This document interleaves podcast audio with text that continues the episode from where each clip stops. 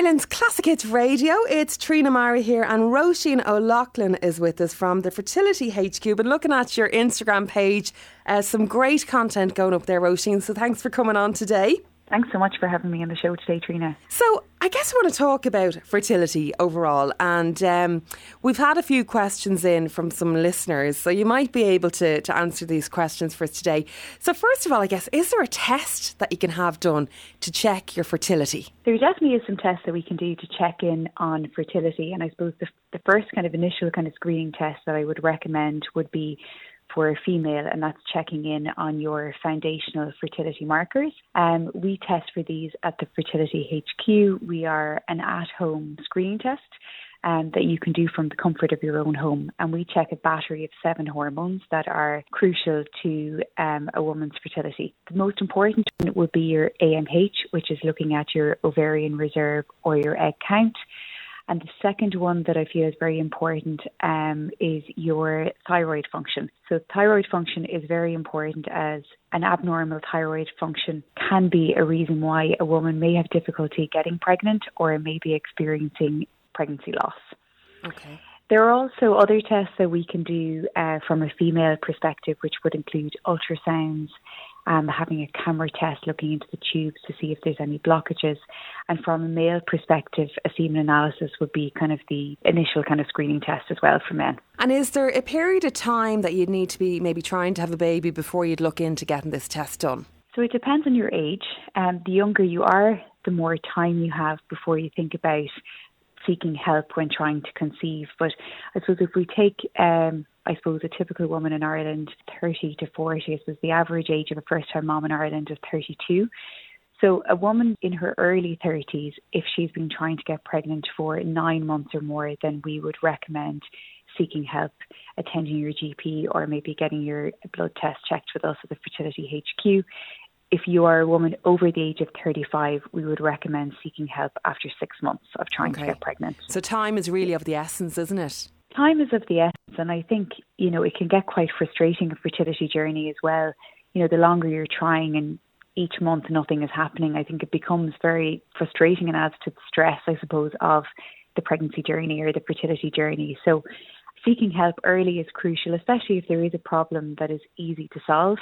It will just prevent, I suppose, undue stress for the couple. So, when you say there a problem that's easy to solve, what kinds of things might crop up that are easy to, to sort out? Um, I mentioned thyroid function earlier. So, if a woman has an underactive thyroid, um, this can impact on her fertility, and it's very easily treatable with a medication called Eltroxin um, which is essentially replacing the thyroxine that's missing in the body. The test can also help identify if a woman may have polycystic ovarian syndrome, and that is a very common reproductive health problem for women worldwide and in Ireland. And the test can help pinpoint that and hopefully make it easier for women to manage that condition and identify their most fertile window. Is there anything else that a GP could prescribe that would help conceive? Yeah, I always think about fertility like you would any other medical condition. So, first of all, we start off with lifestyle factors and the best advice I can give is to adhere to a Mediterranean diet, so plenty of fresh fruit, vegetables, lean meat, things like chicken, turkey, fish. Quitting smoking if you're a smoker, limiting your alcohol, limiting your stress as best possible, which I know is quite difficult. Optimizing your weight is really important as well. So having um, a normal BMI can really help when you're trying to get pregnant. They'd be kind of some of the key factors. And the second thing then would be to help boost your fertility would be supplementation. So a preconception supplementation for both men and women is recommended. There is lots available on the market, but it was a, nice brand that is Irish made be Proceive, and they also have um, two different ranges. So they have um, a range for couples who are a bit older who maybe been trying to get pregnant for longer. They have kind of a more max kind of version, and then there is lots of other supplements on the range that can help boost fertility for men and women. So one example would be um, coenzyme Q10, which is anti-inflammatory, and it can also improve egg and sperm quality. So that's just a few bits and pieces, I suppose, and it really does come back to kind of lifestyle and optimizing egg and sperm quality. This is a real kind of mindful. Uh, you would think at our age that everybody would know when is the fertile window, what days does that happen. And I swear to God, Roisin, when I'm talking to all my friends, nobody seems to really know. And everyone says, God, it's a miracle we ever had any babies. Oh, so what are the fertile days? Yeah, absolutely. You hit the nail on the head there, Trina, with regards to, I suppose, us not having the knowledge. And I suppose that's the reason why I set up the Fertility HQ was to empower women and to provide them with knowledge and promote awareness around fertility. So in a typical 28 day cycle, um, we normally ovulate at around day 14 or kind of mid cycle, and that's when your chances to get pregnant. But sperm can live in the female reproductive tract for up to five days. So hence your fertile window is around six days. Now, unfortunately, not every woman's cycle is 28 days. With polycystic ovarian syndrome, a cycle can be extremely long, and that's where it becomes difficult to pinpoint when a fertile window might be. Right.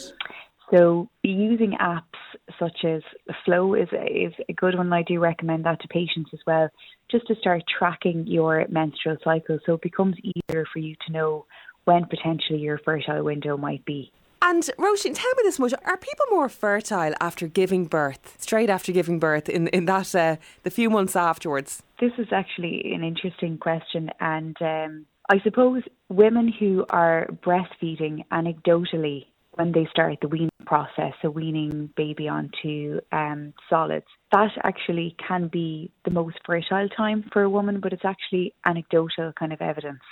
Um, so that's maybe kind of where the Irish twins kind of comes about. Yeah. There's no kind of fast, there's no kind of evidence based medicine to kind of say that a woman is most fertile around that time, but anecdotally that appears to be true. But a woman's cycle, when they're breastfeeding, you know, they, they're, um, they're mainly not having periods unless they're breastfeeding exclusively. So once a woman's cycle kicks back into action after having a baby, then theoretically they're at risk of pregnancy at any time after that.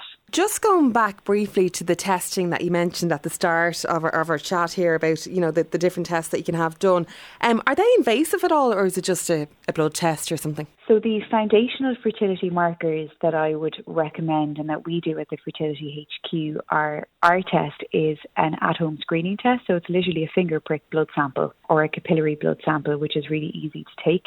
So it's not invasive. It's actually very minimally invasive and very easy to do.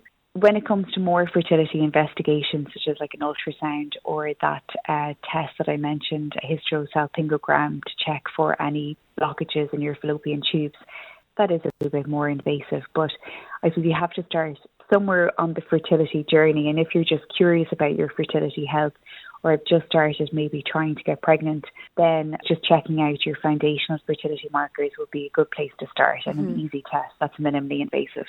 So what do you do? Do you post that back to you to get it checked or, or what, what happens next after you do the test at home? Yeah, so after you do the test at home, it's posted free of charge to our sister lab and I receive the results from the lab, and then we do a unique fertility personalised profile for you with an in depth insight into your hormones, all in layman terms. And then you do have the option if you do wish to have a virtual consultation to take a deep dive into the results, you have the option of doing that also. Okay. And can I ask how much that at home test is? So we have two different tests. Um, so if you are not taking any contraception, um, we can do the full battery of tests, and that cost is 150 euro. If you're taking contraception, you do a more limited battery of tests and that test is 99 euro. I don't know why I expected you to say an awful lot more than that. So it's quite yeah. Good, just to mention yeah. our, yeah, it is very good, and to mention our tests are covered under health insurance as well. So that's an added bonus. But oh, you know, it's yeah. it's not an expensive test to do to get quite a bit of information around your fertility. Yeah, and quick enough, is it, to get the results back? Yes, so we normally have the results back within 10 working days to the client. Do you think that infertility is becoming more common? Because sometimes you hear people saying, oh, it's because we're on our phones, or it's people come up with reasons why. I think it's just that we're talking about it now, isn't it? That's exactly it. And like infertility is multifactorial. It's with some of the lifestyle factors of as couples are having children at a later time. So people are prioritizing their careers, they're prioritizing getting on the property ladder. And then they kind of get to, I suppose, the age of 38, 39, 40, and they realize, oh, I never thought about this. Mm. So it's more kind of a reactive approach to fertility rather than a proactive approach.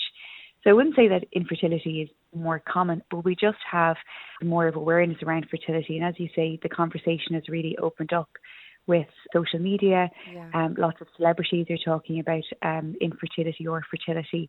And we know that primary infertility, where a couple have never had children before, this affects one in six couples. But secondary infertility, where a couple may have had a child or maybe a second child already, um, that's also very common. So it's it's uh, one in six couples, and a lot of the reasoning for that is, uh, as I mentioned, just couples are having children later, and we know that over the age of 35 for females, our egg count and our egg quality is deteriorating. So that's a big factor.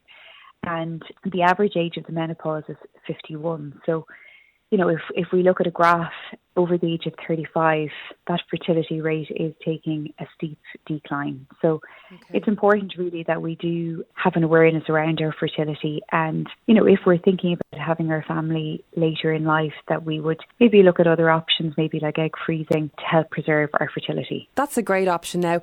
And actually, if only, you know, women who are in their 40s and 50s now had known about that years ago. I mean, it was a very, very American thing, wasn't it, for a long time? Egg freezing, who does that? And now we're hearing about it all the time. That's it, exactly. It's becoming really, really popular. And I think celebrities such as Joanne McNally, who called egg freezing Botox uh, for your womb, you know, has, has created kind of, I suppose, a little bit of hype around egg freezing. Now, unfortunately, it is expensive.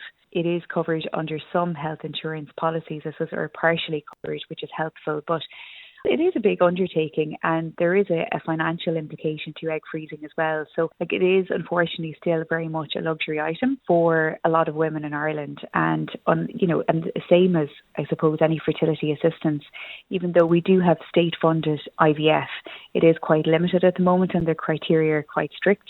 So for a lot of couples they don't fall into that strict criteria mm. and um, you know, it is an it's an expensive journey, and also obviously all the other implications of that journey as well, from an emotional and from a physical perspective. So it's definitely food for thought. Super, Roisin. So I really think you're probably telling women if they're considering having a baby, don't put it off. Just get to it if you can. If you can get to it, but that, you can't turn exactly. back time, unfortunately. Yeah you can turn back time. And I think, you know, it is really, really important that we do encourage a proactive approach around fertility because knowledge is power.